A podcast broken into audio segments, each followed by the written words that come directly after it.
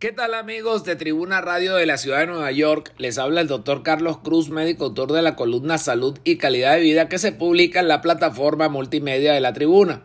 Esta semana vamos a estar conversando sobre los problemas que ocasionan las tormentas a propósito de que estamos también en temporadas de tormentas y recientemente hubo una por el estado de la Florida. Hay que alertar sobre esto. Puede que la tormenta haya pasado, pero eso no significa que el peligro también haya pasado. Hay que mantener a nuestros seres queridos seguros después de la tormenta al seguir nuestros consejos de salud. En primer lugar, no se meta en el agua de inundación. Respete siempre las advertencias sobre los caminos inundados. No maneje por áreas que estén inundadas porque ni un auto ni ningún otro vehículo los protegerá de las aguas inundadas.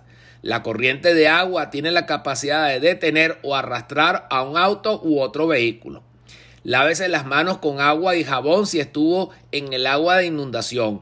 Si no tiene agua y jabón, use toallitas húmedas o con desinfectante a base de alcohol.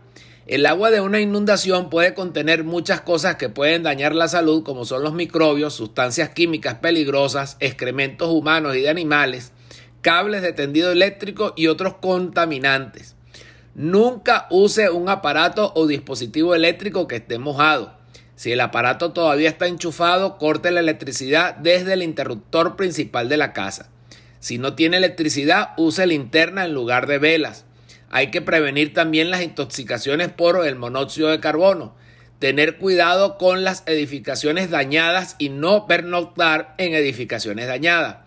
Esté atento a los cables de tendido eléctrico caídos que pueden estar suspendidos encima suyo, ni tampoco tocar los cables eléctricos que estén en el piso porque pueden estar energizados. También hay que tener una protección contra los animales y plagas porque bueno, pueden ser atacados por insectos o por animales salvajes o callejeros. También con el uso del agua hay que tomar agua embotellada, hervida o tratada. Es la única manera segura para beber, cocinar y la higiene personal. Ustedes deben estar atentos a los avisos del Departamento de Salud Estatal, Tribal, Local o Territorial, donde harán las recomendaciones específicas para su zona sobre cómo hervir y tratar el agua, así como cualquier otra información y en caso de emergencia llamar al 911. Para mayor información pueden comunicarse con nosotros a través del correo electrónico tusaludhispana.gmail.com.